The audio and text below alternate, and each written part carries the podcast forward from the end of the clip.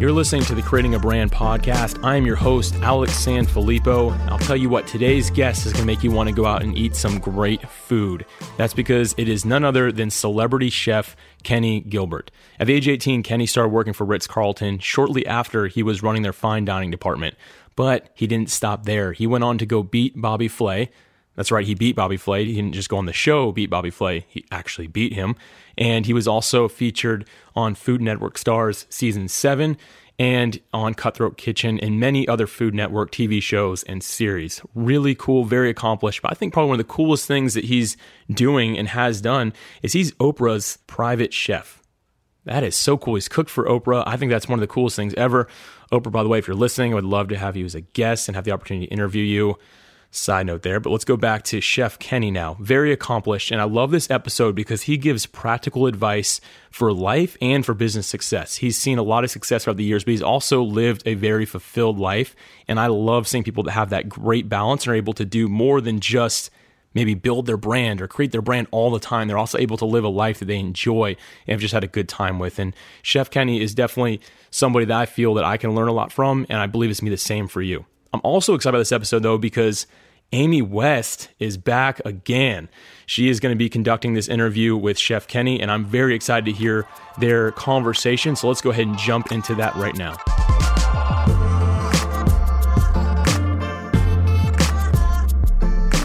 Well, first of all, thank you for joining us here on Creating a Brand, Chef Kenny. And we have known each other for a few years now, and I've been a big fan.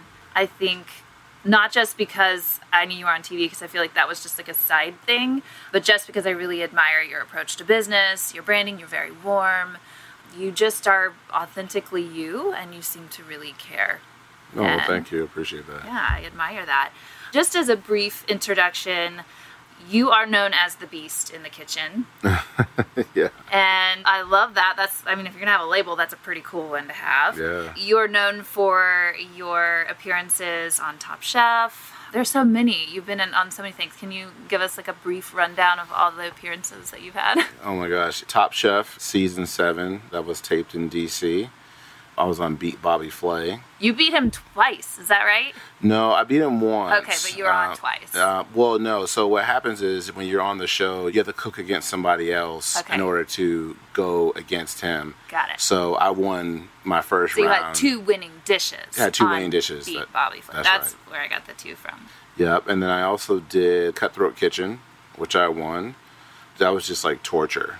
It's like a, the show of being a culinary MacGyver. Oh my god. So you have to know all core basics of food, but then you're put in these crazy conditions, and you have to try to figure your way out. Um, all based on these bidding wars to see if you can get the sabotage to give to that other chef that you're threatened by. So it's like Survivor, but for chefs. Yeah, it's it's wild. But more. Yeah. So no pressure then, right? that particular show was crazy because um, after coming off of Top Chef, everything is so secretive when you start off. You have these hard TV timeouts where you're not allowed to talk. You're sequestered in different areas, and so imagine sitting in a room for like two hours, and then you're not allowed to say anything to anybody. You just are staring at them and not having to being able to have dialogue or talk about food or or, or anything. But then on Cutthroat Kitchen, we're in a holding area and we're just chopping it up. And then you have your cell phone or your laptop, and next thing you know, people are like, "Oh, that's that's Chef Kenny," and they're googling, and then all of a sudden you're like, "Oh man, they're gonna be gunning for me." So that was pretty wild. It's a mental battle as well as just knowing your stuff industry wise. My husband's a cyclist and he goes through the same thing. It's like you can train, you can know your stuff, but you also, it's so much in your mind. oh yeah, That's pretty tricky. So, those are some of the highlights of the appearances where people have seen you and you've gone from already talented chef to now celebrity chef. Mm-hmm. In like a five minute or less recap, what was that journey like going from I'm passionate about food, I know this is my path, to really climbing to the top echelon of what America knows as our celebrity chefs?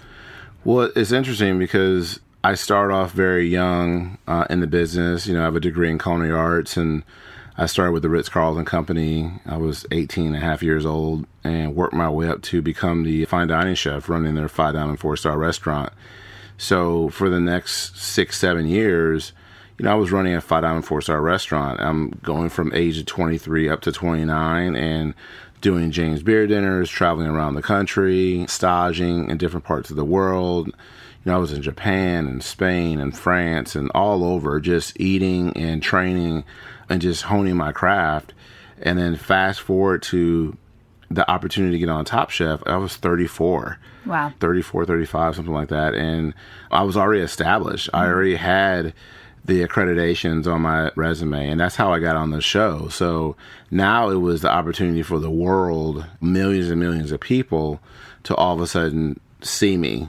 It was interesting because I immediately thought when I made it on the show, I didn't even want to do the show, first of all. No way. Yeah, no. Michael Voltaggio, who won season six, called me up. I had left him a message. We were talking about a job opportunity for him out in California, and I was like, "Man, why is Mike not calling me back? Like it's been weeks."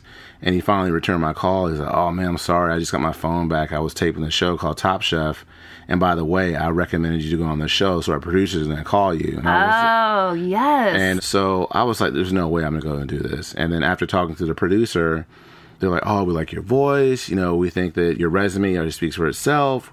You have a great look, you know, all these kind of things. I started to realize that I was a character.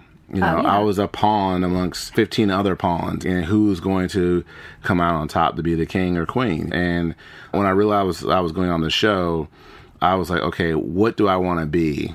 What do I want the world to see me as? And I immediately thought about that. And I don't know what made me think about it other than the fact that I said I need to take advantage of being in the spotlight because whether I win or lose, I need to make an impact. And what do I want to showcase? Who am I culinarily? How is my food going to be represented in a way that it's going to help me move forward? So I started thinking about endorsements. Mm-hmm. I thought about like, what do I have other than my skill set or my voice or my look? To be able to take me to the next level. So I thought about my spices, I thought about my sauces, I thought about my culinary diversity, and all those things started to come together. And I strategically did dishes without knowing what I was cooking. I had no idea. I had no idea what I was cooking, but I knew that I was going to do certain dishes, or every dish is going to have some kind of link of some kind of spices interjected into it because I was thinking that at some point I'm going to brand my spices. I'm going to put them out there and I'm going to sell them and I want my resume to be top chef. I want when a chef Yes. says, "Oh my god, this is the best thing I ever had and the blend of these spices with this fish or whatever." I could talk about my cinnamon coffee rub on ruby red trout that Eric Ripert absolutely loved and mm-hmm. says the fish was cooked perfectly, it was seasoned perfectly. Who else would you want to talk about your seafood Right. other than Eric the ultimate endorsement. Yeah, you know, I won a challenge with Patrick O'Connell from the Little Inn of Washington. I did an eggplant curry dish, and Padma loved it, and he loved it, and it was tied into the weather and the flavors and simplicity, but yet the depth of it came together. Again, spices Wow. as a part of it. So I immediately knew before going on that I wanted to work on who I was going to be. And I want to showcase every area of my strength as a culinarian. Wow, that's so clever and really rare. I think I don't think a lot of people would have the foresight and intuition to know that they needed to springboard off of that opportunity. I think that's one thing to think, "Oh, I'm going to get a lot of followers and people are going to notice me," but you already knew how to like program that to aid you in your future. So, hats off to you. That's really brilliant. And the whole theme of this interview is I really wanted to talk about point of view and how mm. important it is to have one. They talk about it on the Food Channel all the time about having your point of view. And I think I've learned so much from watching. Is it Food Star? I think I don't know if The you've ne- seen that one before. Star, yeah. and they talk on there all the time about POV. And for myself, as a personality and an influencer, I learned so much from that. I, I would tell all my friends who are hosts, go and watch that show because Mm. they talk so much about that. And it sounds like you found your POV really early on. Like, did you think, okay, I'm going to title myself the Beast in the Kitchen? Did someone else give that to you? Where did that come from? The first episode it ended up being a skills challenge it was like a relay skills challenge so you had three things you had to do you had to peel potatoes the fastest and then whoever was done the fastest had to raise their hand and say check and i won that first round everyone was like cutting themselves, stabbing themselves in the hand with a paring knife. It was crazy. And then the next round came around, and you had to dice onions. I think dice ten cups of onions, and once you were done, you had to say check. And then they only took so many people from round to round.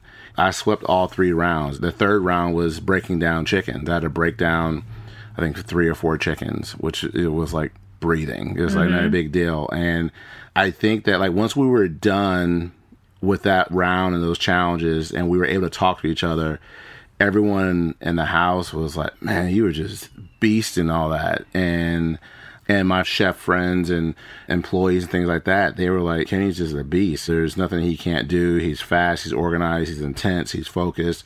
And my logo for my spice line initially was this Rottweiler chef. Okay. And I had this tag, Beast in the Kitchen, because I was the type of person that I could walk into a room and I knew that I had a presence. I knew mm-hmm. that I was going to be looked at. I knew people were going to be intimidated for whatever reason. And it was a mutual respect thing. As long as you keep the lines of communication and the respect there, you can come and pet me. We can chill, whatever. but if you try me, then I'm to get amped up. I kept that kind of that balance and that peace. I love it. I do martial arts as a hobby. I'm not a pro by any means, but I am a big fan of watching fights. Mm-hmm. And it is really interesting to see that how you can use that intimidation process to aid in your battlefield. But that is really interesting that it just was a natural fit. Do you have any advice for people who maybe are trying to search for their point of view? Like, if it doesn't immediately come top of mind, like how do they find that? How do they find their angle, for lack of a better word? You know, that's a great question because I think you have to have patience. I think that there's people out there now that immediately see the impact of being an influencer and how to, certain things, like how they can make money very quick. Everything is quick, quick, quick, quick, quick. Yeah. I was in the game for 15, 16 years already before I even thought about going on TV. I was running five diamond four star restaurants and boutique hotels and training lots of people and developing people. I was honing my craft and my skill as a chef without thinking about what the impact could be in terms of making money on TV or anything like that. That wasn't it at all. It was all about food. Mm-hmm. It was all about putting my heart and soul into the food, the training development of my team so that we can grow and become amazing together. So we can keep people coming into the restaurant that's ultimately going to help us keep our jobs. Yeah. That, that was the focus. So everyone has a different idea, a different passion that they have. I think the most important thing is work as much as you possibly can on honing your craft and making sure that is always first. Yeah. So whatever your passion is, make that first and then everything else will follow suit Yeah. because you can't be a great influencer or have a brand if you're not good at what you're doing. When people see me, they look at me as a lot of people know me as oh Chef Kenny because he was on Top Chef, but a lot of people that are in the food business know me because of what I had done already as a young culinarian. I mean, I was the mm-hmm. youngest African American chef in the country running a five diamond four star restaurant. I was 23 years old. They gave me carte blanche to do whatever I needed to do at the Ritz Carlton in Amelia Island to brand that restaurant as being the best. Still known as the best. It's still too. known as the best, yeah. I was just up there last weekend. okay. Yeah, I was. So to me, that was the people that believed in me. That was the biggest thing for me is that I didn't want to let them down. Even now, running my restaurants is as hard as it is. People have no idea running your own business, the trials and tribulations. If you have a good week, you have a bad week. If you have uh, someone gets injured or you injure yourself or a cooler breaks down or whatever, they might see that I did a post. I'm like, oh, that was great, whatever. And meanwhile, in the back of my head, I could be stressing because this cooler went down. What am I going to do with this food? I have to go now spend money on a refrigerated truck that I didn't really have because we were slow the last three days and something happened prior to that that I had to spend money on. Yeah. It's your own dime. And you it's know? not all fame and glory here. You're talking about just being in the trenches and just working through it. Right. And all of your experience and having excelled in your field prior to that went into building that. I have a, I think, a, a really important question in these days of social media and mm. branding and the way that millennials receive information and make purchasing choices. And I've seen it happen more and more in my coverage of food and destinations is that it's not enough just to have a really great product. You also have to have a really interesting story, and the people behind the product have to have a really interesting story. You could have the most romantic story about your restaurant, mm-hmm. but people want to know about you. Yeah. And and I think you know that's something certainly that works as an asset for you as a chef. You've got an incredible story between your history with where you excelled in your field and then your stories of working on TV and with all these celebrities. But what do you say to the person that has a super great product but maybe just doesn't feel like they have a story? I think everyone has a story. I think it's just a matter of identifying to it because everyone has a journey, everyone has a path. Mm. And as you dig deeper into my story, it may relate to you in some manner. I'd never look at anybody and say, oh, well, you're just cooking some good food and that's it. It's like, who is the person? Like, how did you grow up? You know, what mm. trials and tribulations did you go through? What made you cook your first dish? Was it the fact that your parents, your mother or father wasn't in the picture? You had to fend for yourself. You were athletic, so you played sports. You had to have a job, and you had to like feed yourself to build your body up, so you had enough nourishment and all those things you need in order to be able to execute on the field or whatever.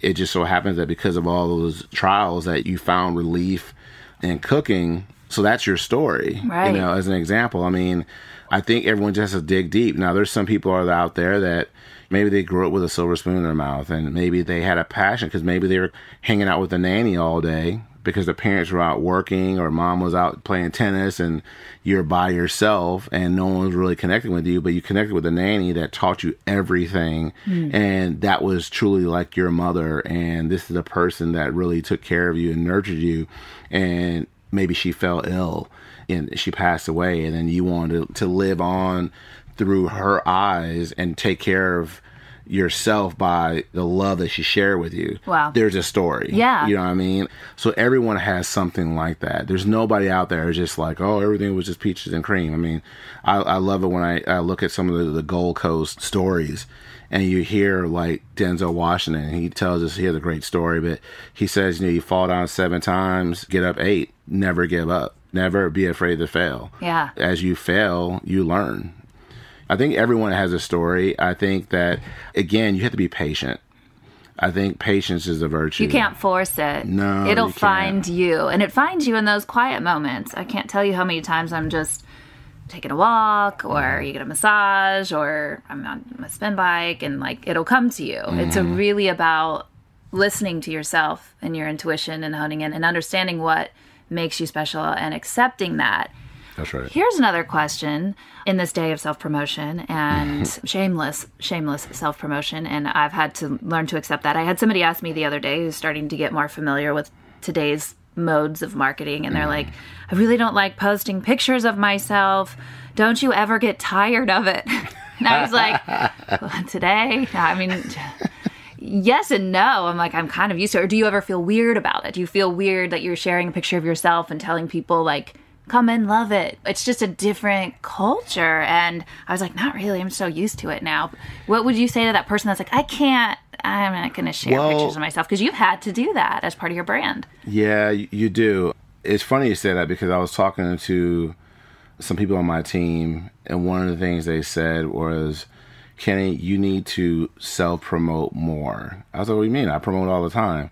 They said, no, you promote the restaurants, you promote your food, but people need to see more of you. And I've been very strategic.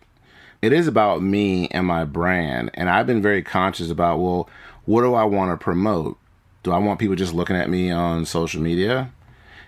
if they see me on there, I want them to see the real me. Like, what am I doing? Is there a candid shot that someone got of me picking up a 70 pound alligator, putting it on a Just smoker? a candid, you know, Yeah. just an- another and they're, ca- and they're catching my expression because it's hot and it's smoky and whatever?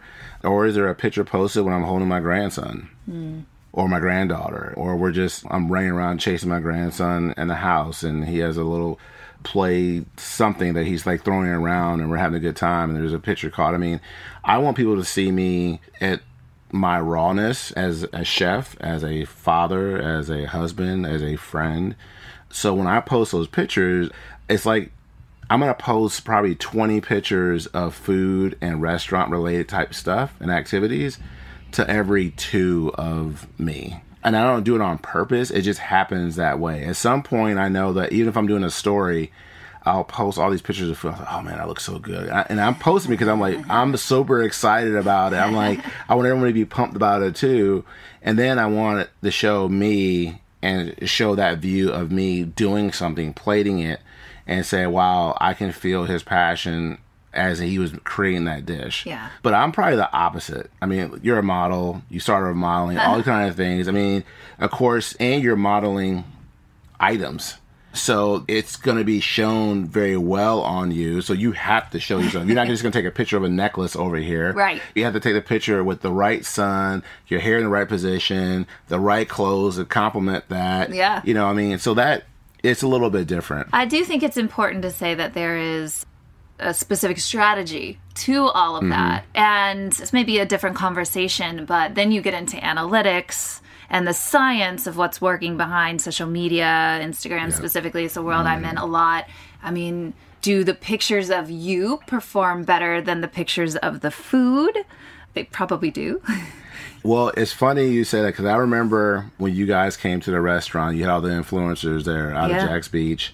As you were all talking and everyone, all the different influencers were giving their stories and everything, I was like, wow, this is really deep. And I didn't really think about it. Even when we talked prior to you coming, I was like, what is this influencer thing? Like, I don't even know what this is about. I was So- like, hello, you are one.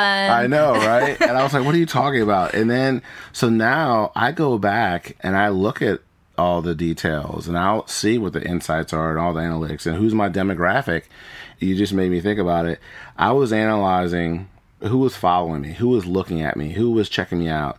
And I looked at my reviews and everything on IG from Underground Kitchen, who was my demographic versus social and then mm-hmm. prior when I was out of the beach.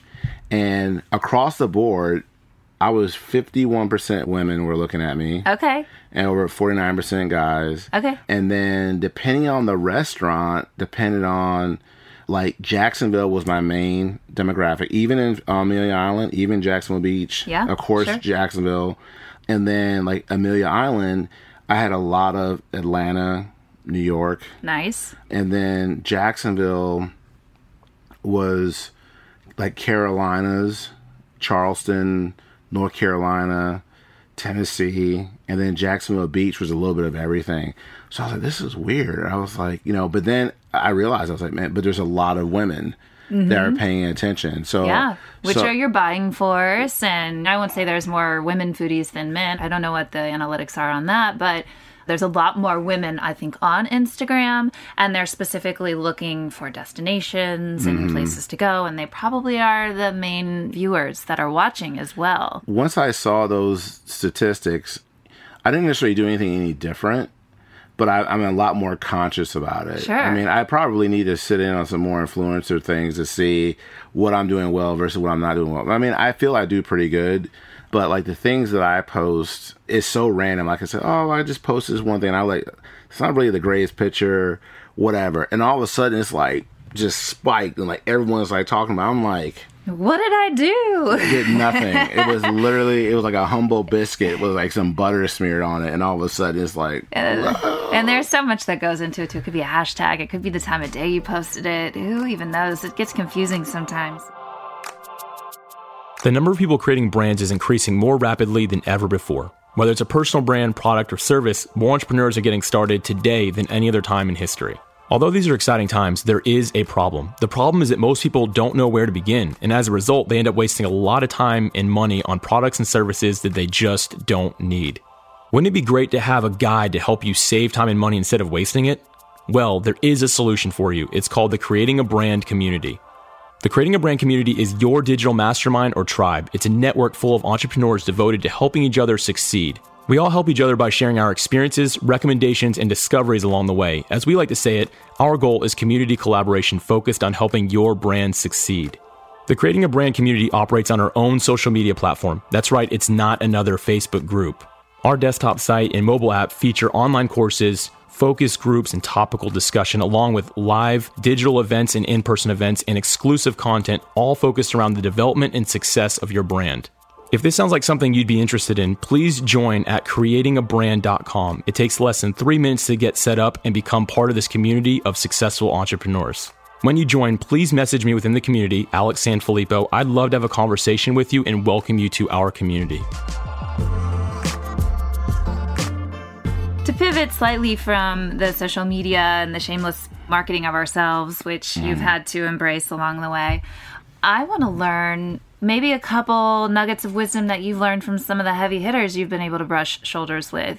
People that you've worked with on Top Chef, Bobby Flay, and Ms. Winfrey herself, which I think is personally amazing. and I don't want to say adorable because I don't want to make you sound too cutesy, but like he, he calls her Miss Winfrey, and I'm like, you mean the Oprah, the yeah. Oprah. Have you been able to pick up any branding wisdom from all of these experiences?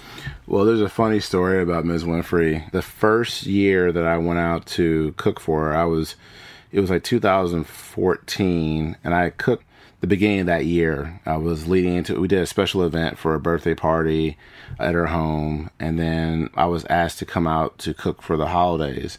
And just so happened that this particular year, the holidays were in Maui, both of them for you know Thanksgiving and Christmas through New Year's. And so I went out there for Thanksgiving, cooked for like 10 days, something like that. Then we immediately flew to Santa Barbara and we did a Selma premiere, which was at her house for wow. like 400 people. And she had all the Freedom Riders. It was amazing. All the actors and actresses from the movie. Ava was there. I mean, it was just, it was spectacular. And then, wow. and then I went out, flew out again a couple weeks later, was back out in Maui. And then I cooked all through the holidays, through the new year. I remember her staying in after trying my fried chicken, and a bunch of other stuff that I did for like the New Year's Day feast she turned around. She's like, "You did all this, didn't you?" I said, "Yes, ma'am." And she's like, "This has to be one of the best Southern meals I've ever had in my 60 years on this earth." Whoa! And I was like, I was very, very humbled by that. And then the compensation that I had made by doing all these trips, I paid bunch of stuff off, and then me and my wife we decided we going to open up this restaurant called Gilbert's Underground Kitchen. Shortly after we opened the restaurant, I think it was about six months later, then I was asked to go out to do another event. And then I walked into the house and Miss Winfrey was standing there. She's like, Oh my God, Kenny. She gave me, gave me the biggest hug. Wow. And then she said, Oh my God, how have you been? I, I heard you open a restaurant. Like, what are you doing here? And I was like, well, they said that you needed me, um, so I came. I drop everything. Yeah, and, I, am here. And she was like, "Oh my god!" And she probably thanked me, probably at least 10 times over the course of the time that I was there for it. She said, and one of the things she said was, I know how hard it is to run a business. I know how hard it is to leave your business to do other things. And I just want you to know that I appreciate every second that you're here. And I was so touched by that. And people ask me all the time how it is to cook for Ms. Winfrey. And I said, it's like cooking for your great auntie. That's amazing, that loves food, that's respectful, I see her at her humblest point. She's in her home, you know. So we. She's not photoshopped. She's no, not. The wind's it, not blowing in her hair. She's no, probably just out of bed in a robe, out of, like, out of bed. Casual, yeah, got her yeah. reading glasses on, hair up, glasses, book in hand, getting some tea, and then having some breakfast, and then going to do her thing. So during that first trip, so that was 2015, because that's when I opened up Underground Kitchen. Um, so I want to say I was out there probably, say July. It's probably for July 4th or something like that she asked me, she said, So, what's the name of your restaurant? And this is how I'm leading up to the branding thing. She said, yeah. What's the name of your restaurant? I said, Well, it's called Gilbert's Underground Kitchen. And she looked at me she was like, Why did you call it that? She's like, Who's Gilbert? I was like, because she just calls me Kenny. Uh-huh. I said, "Well, Ms. Winfrey, my name is, you know, my last name is Gilbert." I said, "We don't all have the one name, you know, that everyone knows us by." And she started laughing, and she's like, I don't think I like that name, but I'm going to get back to you. Give me a few minutes.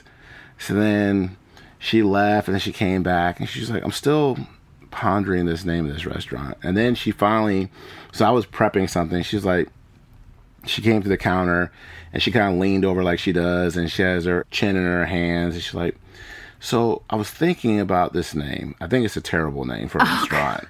And she's like, "I'm gonna tell you why." She was like, "When I see you, when I you walk into the house, I see you as Kenny. I'm like." Hey, there's Kenny. Like, I'm thinking that if I'm going out with my girlfriends, hey, we're going to Kenny's place. We're going to go mm. see Kenny. Kenny's bistro. Kenny's this or that. When I hear Gilbert, I'm thinking that it's very formal and whatnot. And I said, Well, Miss Winfrey, I've already opened the restaurant, so I already called Gilbert's Underground Kitchen.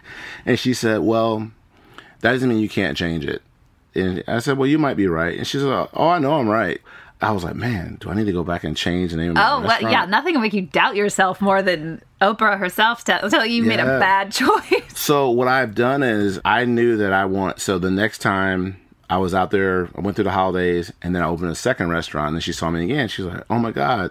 So I hear you have two restaurants now. I said, "Yes, ma'am." She said, "What's the name of this one?" I said, "It's called Gilbert Social." and I said, "I've been tagging." I said, "I want people when they hear Gilbert's that they know about the brand.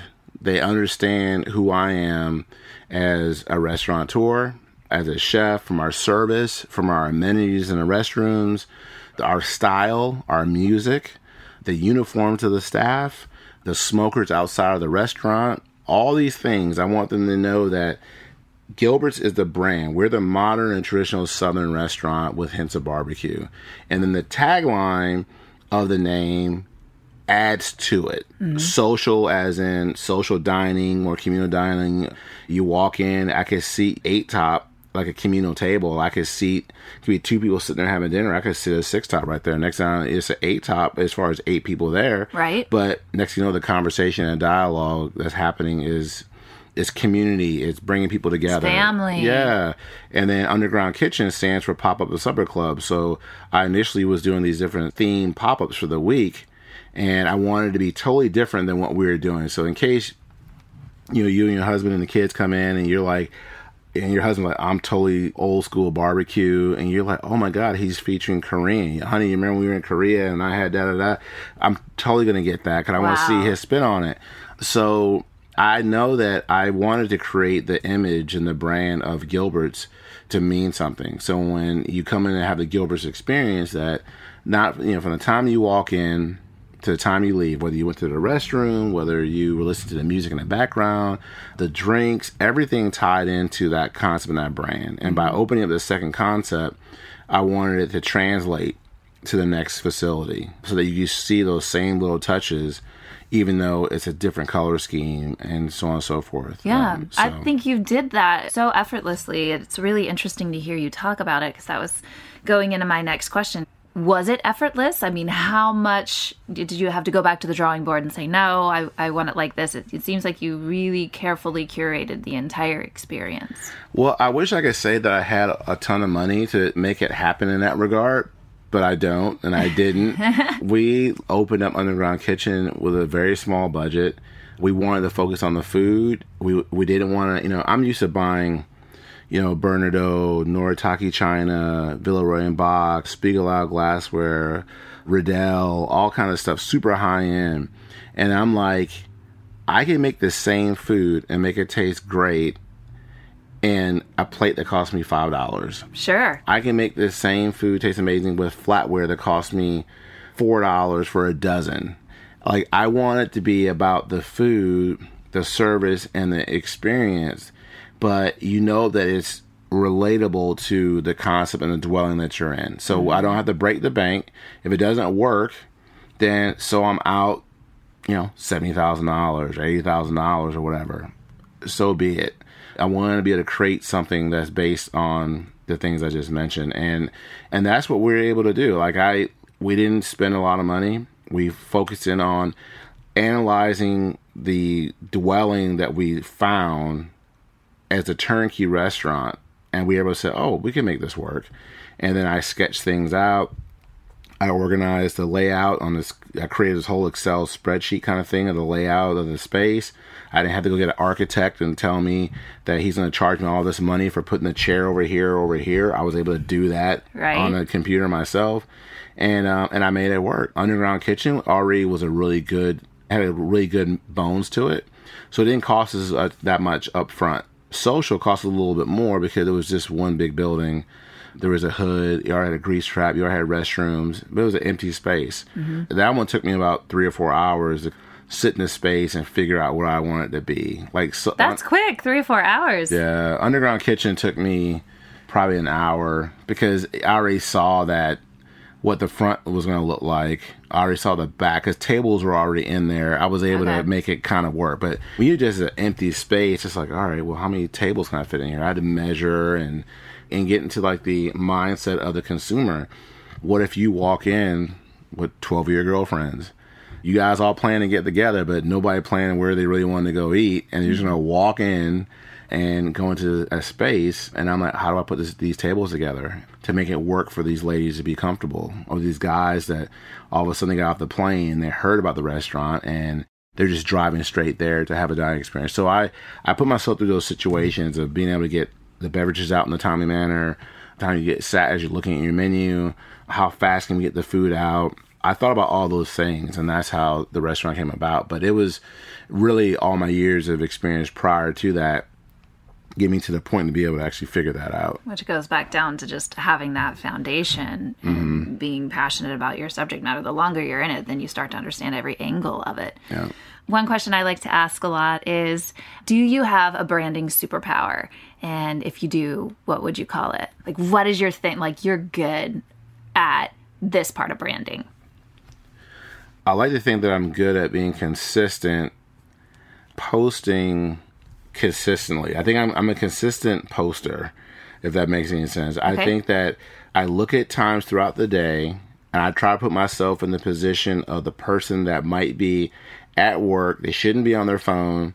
They might have IG on their computer or is on their cell phone and they know that, okay, it's getting ready to be lunchtime. It's like it's like 10 o'clock 10.30 and they're like all right i'm going to lunch at 12 let me see what my friends are doing. Where are we going to go out to eat? What's the situation? And then all of a sudden they're on ig to see what's going on and then they follow me and they say oh man.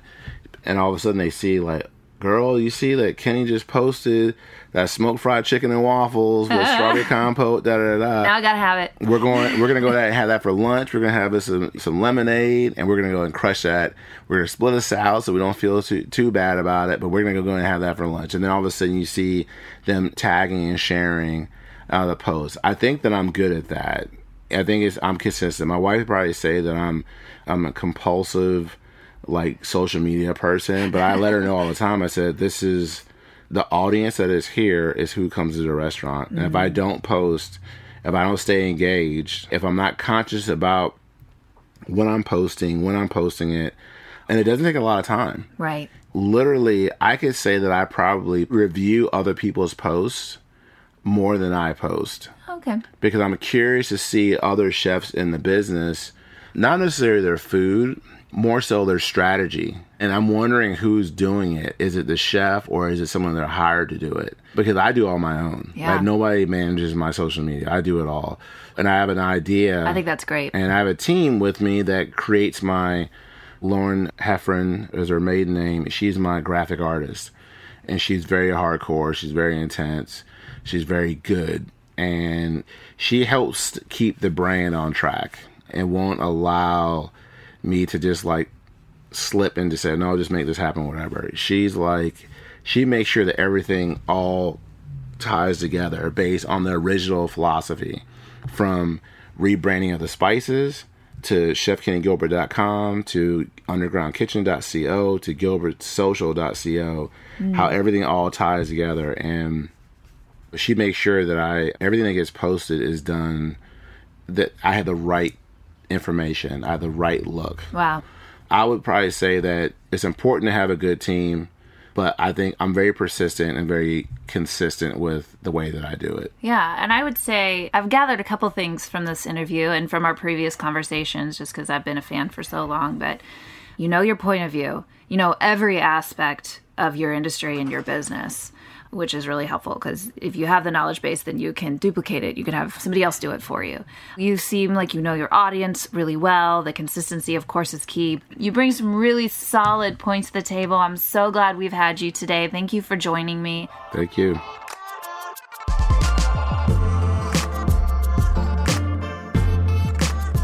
What great advice Chef Kenny brings to the table. It's so cool to hear someone like him just share about their experience in life in the kitchen, but also how it relates to their lives outside the kitchen and to all of ours in the topic of creating a brand and just creating a life that we love to live. Really cool. I have to say this I'm really similar to Chef Kenny, other than the fact that I can't cook at all and uh, I'm a bit younger than him. I feel like he's a much more experienced and wise version of myself. So it was really cool to be able to kind of hear him talk and just see myself in Chef Kenny. I gained a lot from this. So it was really cool to be able to hear him just share all of his wisdom. If you're interested in learning more about Chef Kenny, you can go to chefkennygilbert.com. That's chefkennygilbert.com Com. He also shared some extra wisdom and some exclusive content, not food, unfortunately, but just some more wisdom with the Creating a Brand community. So if you're a member, be looking out for that because it's really great additional material for us to digest and just be able to discuss within the community. And I want to say special thanks to our co hosts.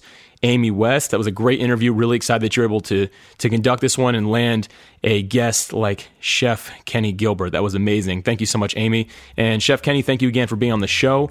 For show notes from today's episode, please visit creatingabrandpodcast.com. As always, thank you for listening, and I'll be back with you all next week.